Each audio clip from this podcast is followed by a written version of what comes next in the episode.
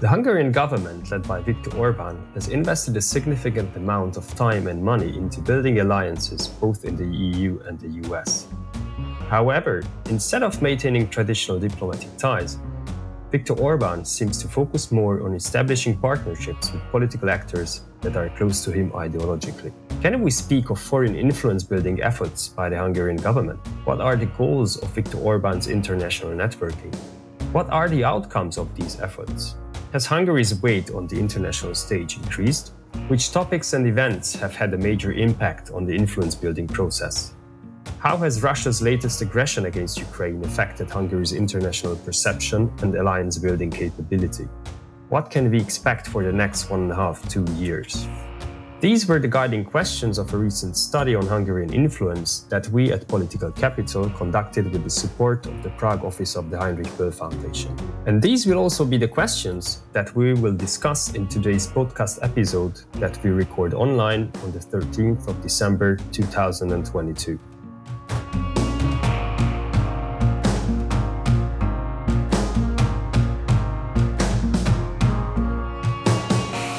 listening to the podcast Political Capital Institute.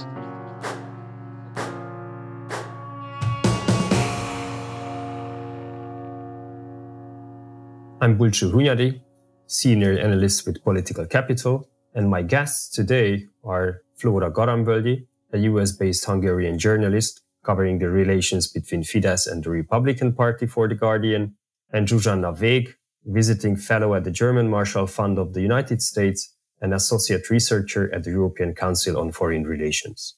Flóra, Zsuzsa, a very warm welcome to this episode. I'm really glad you're with us today. Let's start with a basic question.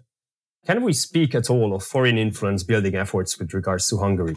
Has this really been happening? And if yes, is it linked to the Hungarian state or rather to the governing party Fidesz? I think that's a really good way of uh, phrasing this question because, of course, there is Hungarian influence building, and it's a very obvious task and function of uh, every state to try to build influence on the international stage. But I think what we see in the case of Hungary, not independent of the fact that we have had the same government for the past 12 years, is that the lines are very much blurred between the influence building of the state and of the party. And by now, I would actually argue that what we see is the takeover of international influence building by the governing party Fidesz, as opposed to having an independent influence building by the Hungarian state on the international scene. I agree with Zsuzsanna completely. I think it's about the governing party.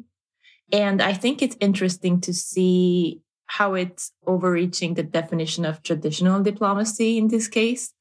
In the case of traditional diplomacy, the goal is to maintain peaceful relations between two countries. But what we are seeing here is, in the case of the US, is the American conservatives looking at Hungary as a model.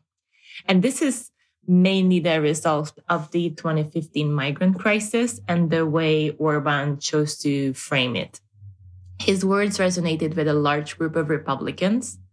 However, I believe it was um, in 2018, after Trump was elected, that America as a whole started to notice this massive story that was about uh, how democracy can collapse in just a couple of years in the heart of the European Union. Um, in that sense, one part of America is now looking at Hungary as a warning sign of how fragile democracy can be. But the other half of uh, is looking at it as an example to follow. And we are seeing the results of just by looking at Florida, for example, the Don't Say Gay bill, which is essentially a copy of the Hungarian anti LGBT law. Thanks, Flóra and, and, and Zsuzsi. Um, Flóra, you just dived into the details of Hungarian US relations, or to better put it, Hungarian relations to Republicans uh, in the US. Zsuzsi, how do you see the relations within the EU? Like, who are kind of the target groups or target personalities of Viktor Orban's efforts to, to build Hungarian influence within the European Union? In the case of the European Union, I think we see a major shift. There is a, a clear reorientation, especially over the past few years, but already starting, as Flora also pointed to, the uh, 2015 refugee and migration migrant crisis. There is a shift away from the party's traditional partners, mainly the uh, mainstream right conservative parties within the European Union, towards parties that are much rather located on the far right of the political spectrum, mostly those which could be described as populist radical right parties. If you look at the European Parliament, parties that are sitting in the um, currently the Identity and Democracy uh, political group, as well as the European Conservatives and Reformists. So there is a clear reorientation from the mainstream towards the radical right, I would say. That's one thing. So there is this ideological component of uh, intra EU coalition building. But within the EU, we also see additional layers of influence building. There's, of course, the economic dimension, which is not necessarily party oriented externally. Of course, it's party driven uh, internally and it's connected to the business entourage of the governing party. And then there is the influence building directly in the neighborhood of Hungary, targeting um, the Hungarian minority and its organizations, which is directly connected to Fidesz's so-called Nemzetpolitika nations politic, if we want to uh, do a, a, rough translation. So the uh, policy targeting the ethnic minority and um, building ties with this group. So I think in, in the case of the EU, it's, it's definitely a multi-layered process and um, strategy that has evolved over time. So you both mentioned 2015 as a major milestone in the influence building efforts um, of the Orban or Orban government or Orban regime. What do you think, or how would you describe the goals of these influence building efforts? Um, has it changed since 2015? What are the current goals of, of these efforts? What do you think? I think in the Euro Atlantic Alliance system, the US and the EU, the Orban regime wants to see the political mainstream fall and to help change the social and cultural hegemony. As Viktor Orban repeatedly stated in recent years, he doesn't want to leave the EU, he wants to change it. Um, he does not believe that the strategy of the West is working, and he sees himself as a leader that can change it for the better. He had a famous controversial speech this year where he shared his vision of a culturally and ethnically homogeneous Judeo Christian Europe, where there is a bigger emphasis on national sovereignty he also spoke about that he rejects the idea of PC culture, and that is also something that resonates with many on the far right in the US um, and also, I think, in Europe, where political correctness is seen as a form of censorship. So I think there are layers here, but the most important um, is an ideology based influence building of Orban and his party. But of course, the other layers are the media and the media influence building, and of course, economic influence building as well. I would completely agree with Flora in the importance of, of ideology in uh, Fidesz's alliance building. I think, however, the ideology is both a means and an end when it comes to essentially seeking out new allies because one of the main goals that Fidesz here pursues, and it has to pursue after uh, pretty much falling out of uh, the mainstream right cooperation over the past years, is to demonstrate that it is an internationally relevant player, both on the international scene, but also towards the domestic audience. And for this, using the radical rights ideology, certain elements of the radical rights ideology, I think is an important rallying tool to seek out new partners. And especially that this ideology resonates with at least a wing of, uh, of um, the American uh, Republicans, which could be an important ally. But also there are uh, many actors where it resonates in Europe. But also there are, of course, elements of the ideology that are pursued as a goal. And here I'm thinking of the socioculturally conservative positions as well and, and vision of society as well. So I think in this sense, ideology serves here a dual purpose overall. But when it comes to strategy, so more thought on that. I think this alliance building serves the purpose really of positioning Hungary as um, an important player, at least on the European scene, to pursue the goal of uh, Viktor Orban to make Hungary essentially shoot above its weight in European politics. And for that, he is relying on uh, allies who are similarly to him are disruptive in international politics and therefore can rally around the same flag. Thanks. In our study, which we recently published on, on the Hungarian influence building efforts, we actually assessed also a goal according to which, uh, like, the main strategic goal of Viktor Orban is actually to maintain his power in Hungary. And the international influence building efforts mainly serve this goal by, you know, creating a friendly international environment to help other, like, ideologically similar parties in other countries to get into government, to have a seat at the European Council table, for instance. So it's like, on the one hand, it's a very pragmatic approach, I think, uh, or I would say, as I said, mainly based on, on, on domestic political um, interests and goals. On the other hand, you both mentioned ideology a lot of uh, many times. And we can definitely see that, you know, their Viktor Orban's main partners are those politicians and parties that have very similar ideological line. So how do you see kind of pragmatism and ideology, like the relation between pragmatism and ideology in, in Viktor Orban's efforts to build international influence? Actually, this is where I think that ideology is instrumentalized. Exactly what you're saying, that it serves alliance building also serves the purpose of maintaining Viktor Orban's essentially grip on power domestically. And what I mean by this is that if we look at it, uh, one of the core elements of the radical rights ideology is the primacy of the nation state and the primacy of national sovereignty. And if we look at the policy line of the Hungarian government, we see that uh, on the international stage, it pursues a policy of kind of non-interference into each other's domestic affairs that is upholding the state's uh, sovereign right to determine what happens domestically. And there is a a clear utilitarian match here i would say with the uh, radical rights pursuit of uh, national sovereignty and primacy of uh, national sovereignty, even when it comes to international cooperation.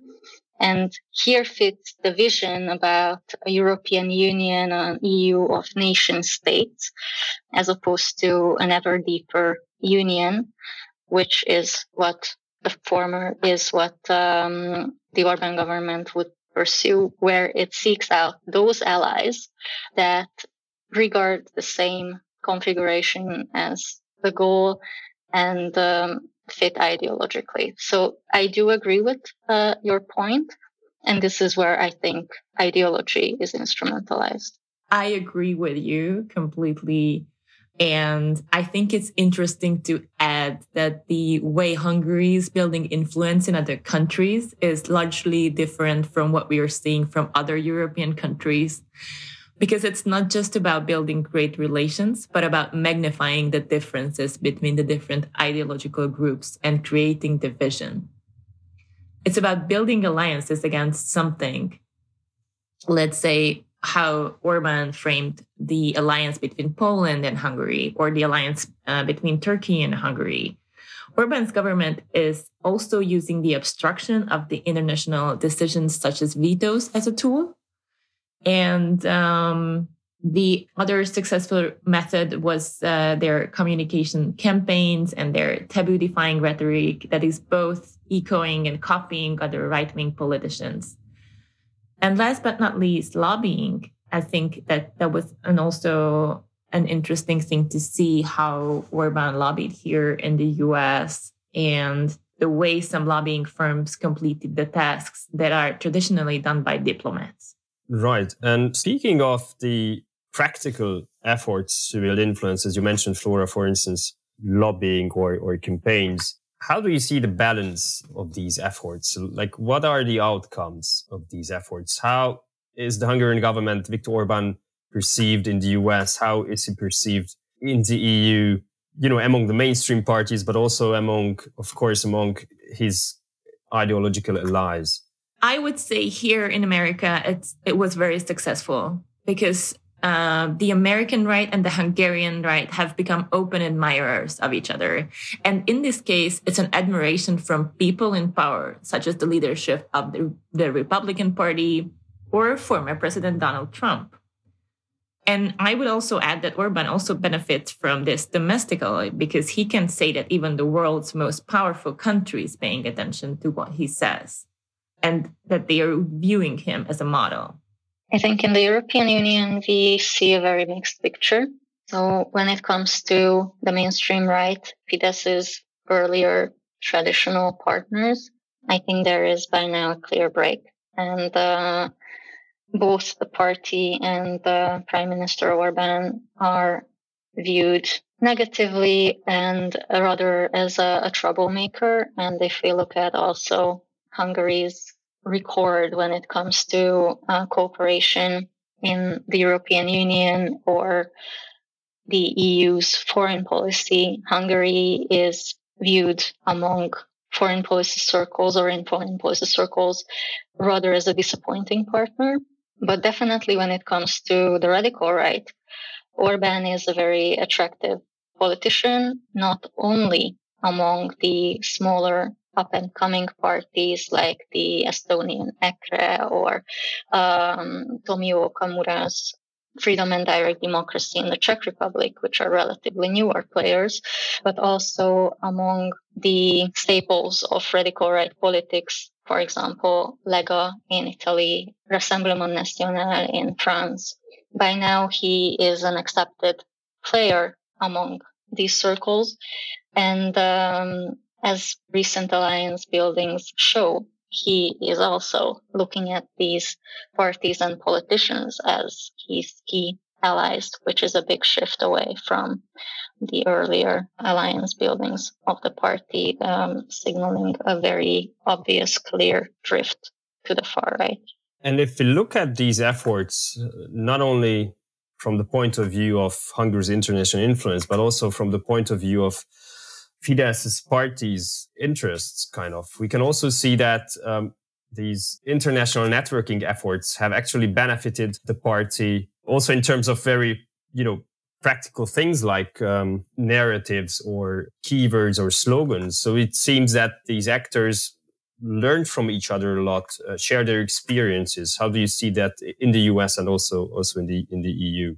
I think uh, within the EU, that's absolutely true. And here, the um, watershed point is definitely the refugee and migration crisis. That is the time from where we do see significant approximation in the rhetoric of the radical right parties in Western Europe and in Central and Eastern Europe. So essentially, what we see is um, Central and Eastern European radical right parties, including Fidesz, has adopted the same toolkit, focusing on immigration and especially Muslim immigration as a threat to Europe, calls for the protection of Europe as a Christian, Judeo Christian continent, and this sort of um, diffusion of uh, of rhetorical elements across the continent, I think, was essential to actually contribute to the alliance building of these parties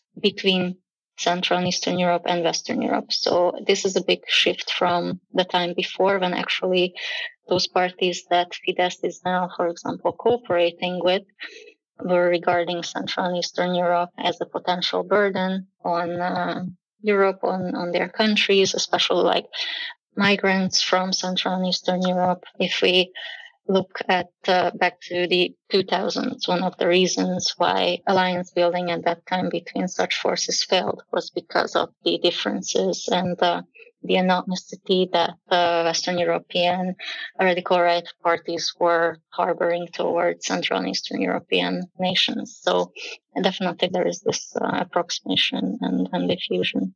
One of the most interesting things for me is the language these uh, political groups used when we, you were talking about, for example, migration or Christian democracy, all of these expressions, and to see these expressions um, getting a political note and how they started to use them on both sides of the Atlantic. So let's just take the word woke. It's clearly an import from the American ideological wars. But now Hungarian politicians are using it as an inside joke with their supporters as well in English. It's not even the Hungarian equivalent of the word woke. Or let's just take fake news. That's another great example of that. But I think it's even more exciting if we're looking at the tropes Orban is using in his speeches, not only certain words.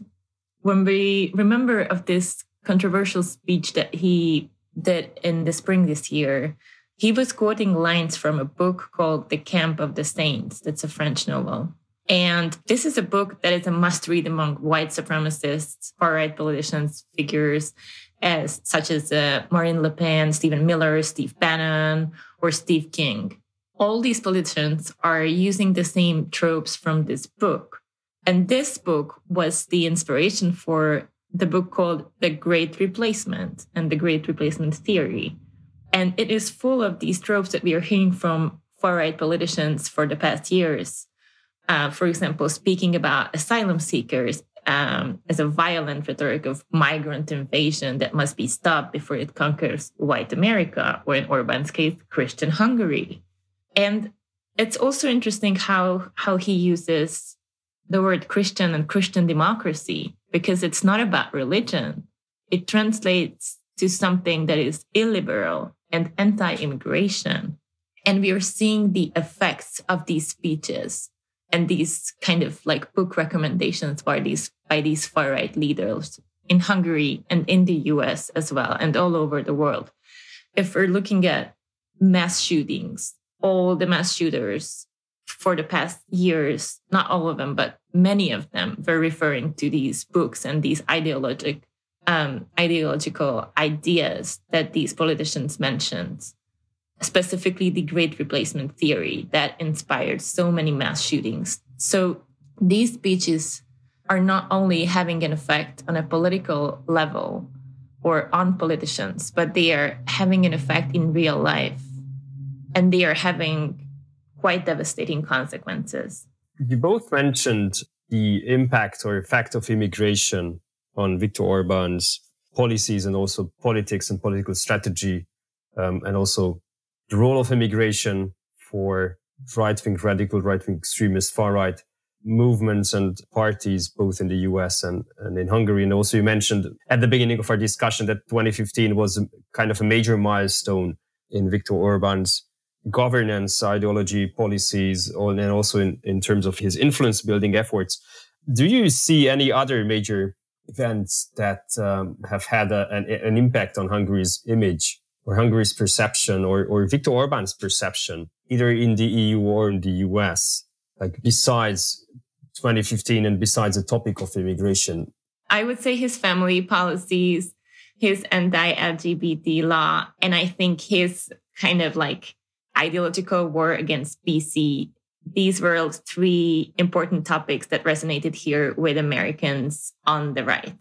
I think so far we were mentioning quite a few topics that were facilitating alliance building and um, the pursuit of spreading Hungarian influence. I think uh, an important turning point, which actually has the quite opposite impact unlike the refugee and migration crisis, is uh, the February invasion of Ukraine by Russia, which actually highlighted that despite those many similarities, even when we look at the far right and the potential allies of Viktor Orban, there are still issues that uh, fundamentally divide them, and this definitely undercuts the alliance building efforts of Fidesz. And in this light, we also see that even cooperation with uh, the closest ally of Fidesz, with the Polish Law and Justice Party,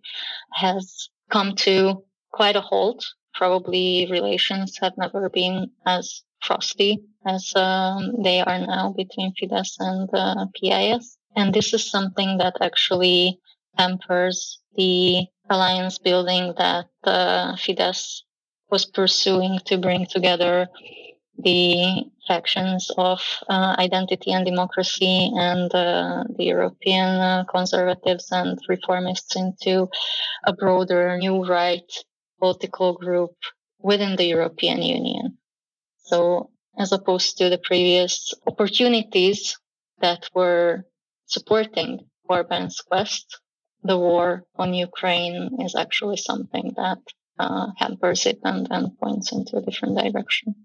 Now that you mentioned Ukraine, I think it's important and interesting to note that both on the Republican side and I think both in the Hungarian pro government media, a frequent topic is the aid that goes to Ukraine and the criticism against these aids and how like these funds should be revised, how these funds are spent, and if they are spent the right way. Um, this is something that I'm hearing frequently, both in the Hungarian government media and um, in the pro Republican media here in the US. And it's becoming the, the mainstream idea in the Republican Party slowly. Thanks for this very important addition. I wanted to ask you um, actually anyway about how you described in detail how the, the, current war in Ukraine hampers uh, Viktor Orban's efforts to bring the nationalist, um, right-wing populist parties into a kind of coalition or alliance within the European Parliament.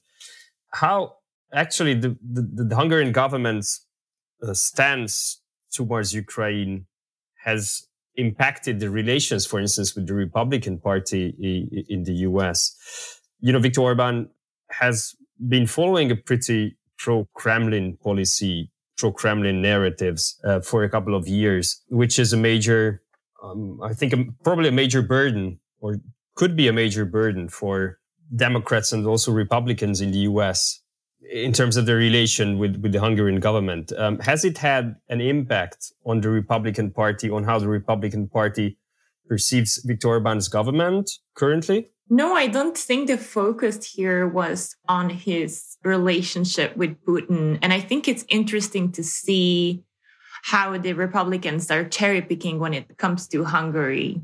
They're really focusing on the common themes on their unity and the topics that they agree on. And they are really avoiding certain topics that they are clearly have different policies on. Let's say, you know, um, tax or gun rights or abortion rights. And I think when it comes to Russia, it's also interesting to know how the pro Republican media is covering the topic. Let's say the Tucker Carlson show, which you know, is under criticism for its sometimes pro Russia uh, notes or comments. But I don't think when it comes to the Republican Party and the pro Orban and pro Trump wing of the Republican Party that Orban's ties to, to Putin and the Kremlin are, are the main focus here. I think they, they were glad to see a country that they can view as a model and they can describe to their voters as a place where where conservative ideas can thrive. Um, so so yeah, that's an interesting question, and I think some Republican politicians ask this question that you have asked before, but I think the pro-Trump wing is not focusing on Orban's ties to Russia. You mentioned previously how the war affects Viktor Orban's alliance building efforts. Um, but on the other hand, we can also see that, for instance, in terms of rule of law issues, the Polish governing party is still allied for to some extent at least uh, with with Fidesz, even though they have very crucial differences with regards to to stance to towards the, to the Kremlin stance towards Russia. How do you see how the government, the Hungarian government's um, pro-Kremlin's policies affect its relations towards certain parties or certain governments um, within the EU, like, for instance, the Polish governing party, but also, for instance, the, the new Italian government, you know, Lega and also um, Giorgia Meloni, Fratelli Italia. They seem to be a key ally for Viktor Orban. Nevertheless, uh, Giorgia Meloni follows a, a quite different policy in terms of Russia or towards Russia than Viktor Orban. Yes, I think this still goes and will continue to go on uh, multiple tracks. So when it comes to pursuing a nationalist, nation centric vision and type of cooperation within the European Union, those parties which also fundamentally hold similar values on national sovereignty will continue to ally with uh, Viktor Orban's Fidesz simply because this is still uniting interest where they in turn also expect Orban's support when push comes to shove. But um, this is an issue that is very much at the core of these parties' policies that will continue to ally them. But this is also very limited. And uh, especially when it comes to law and justice, although this issue remains on the agenda, I think what is very significant is uh, that other issues that were previously pursued are much less present. High level state visits have not really been happening over the past half year or even more by now. Even in the uh, V4 format, we recently did see a meeting on, on the level of uh, prime ministers, but it was pretty much to um, push Orban to fall in line on the EU's assistance on Ukraine. When it comes to Italy, I think um, Orban probably overestimated how much of an ally uh, Meloni would be. And we see a level of moderation since the government formation in Italy from her side. So in the current context, I think although some of the core issues, which are really core to these parties' ideology and to their vision about um, Europe, which are also very self-serving in every case, will remain. But these are these are not really constructive policy shaping elements on the agenda. In a way, this is still what Flora was mentioning aligning against something and not for something. It's not setting the agenda, but blocking the agenda. And um, through through this approach, I don't think uh, you can really be a constructive, influential player in the European Union in the sense that you cannot. You are influential by blocking. You are not influential by uh, actually uh, creating something.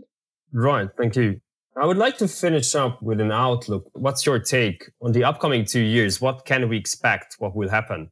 Uh, you know, in, in uh, 2024, there will be EP elections. There will also be US elections. There will be elections in Hungary.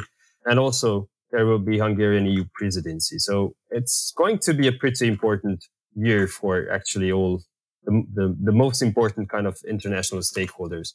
How do you see the kind of future of um, of the Hungarian influ- influence building efforts or the future of Hungarian international networking um, up until 2024.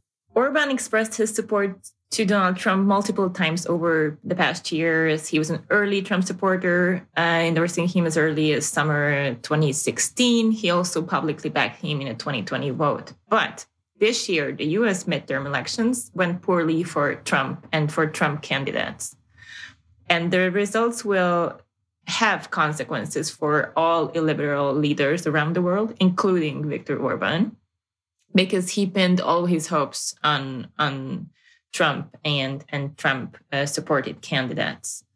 So I believe he has to look for other Republican allies in the US and and he has to build other relationships here than than just Trump backed candidates. That's for sure what we are seeing from the midterms.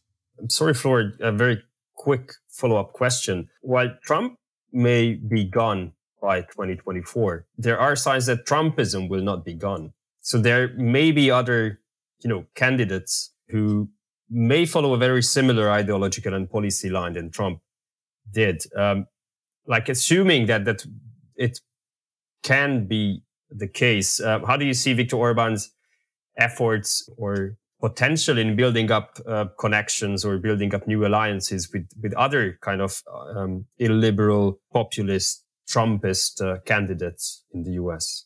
I think he has been building strong connections with Florida politicians as well. So, so I don't think um, that would be the main issue. I think it's the way he's going to communicate it uh, domestically as well. Because I think for Orban, it was a strong message that Trump was elected president and he had similar um, messages to his voters to Orban. And I think the way he's going to frame it domestically is, is one of the most important questions here if Trump is not going to win.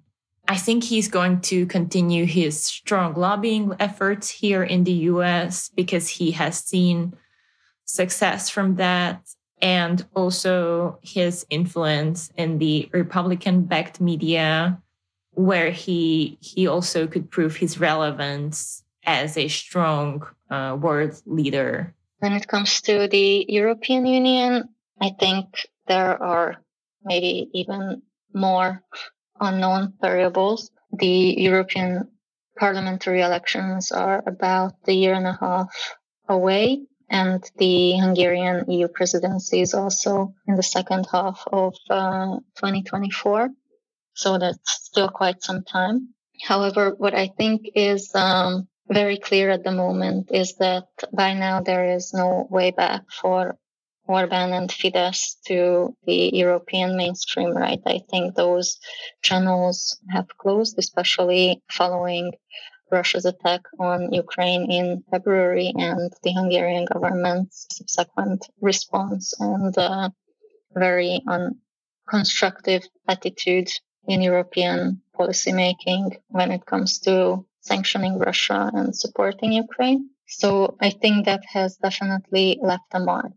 Now, when it comes to alliance building on the far right or populist right, I think as long as the war is unfortunately on the table, this will have the otherwise fortunate effect of dividing the radical right forces in the European uh, Union, which will continue to hamper their cooperation. So I do not see, under the current circumstances, the type of merger between ID and ECR that uh, Orban imagined that he would be able to deliver on. This also shows in the fact that he is increasingly drifting towards the parties of uh, identity and democracy, which are much more um, the radical right ones than the conservative ones. So I think whereas these forces could potentially still strengthen ahead of the 24 EP elections. Um, I do not expect, although many things can change in a year and a half,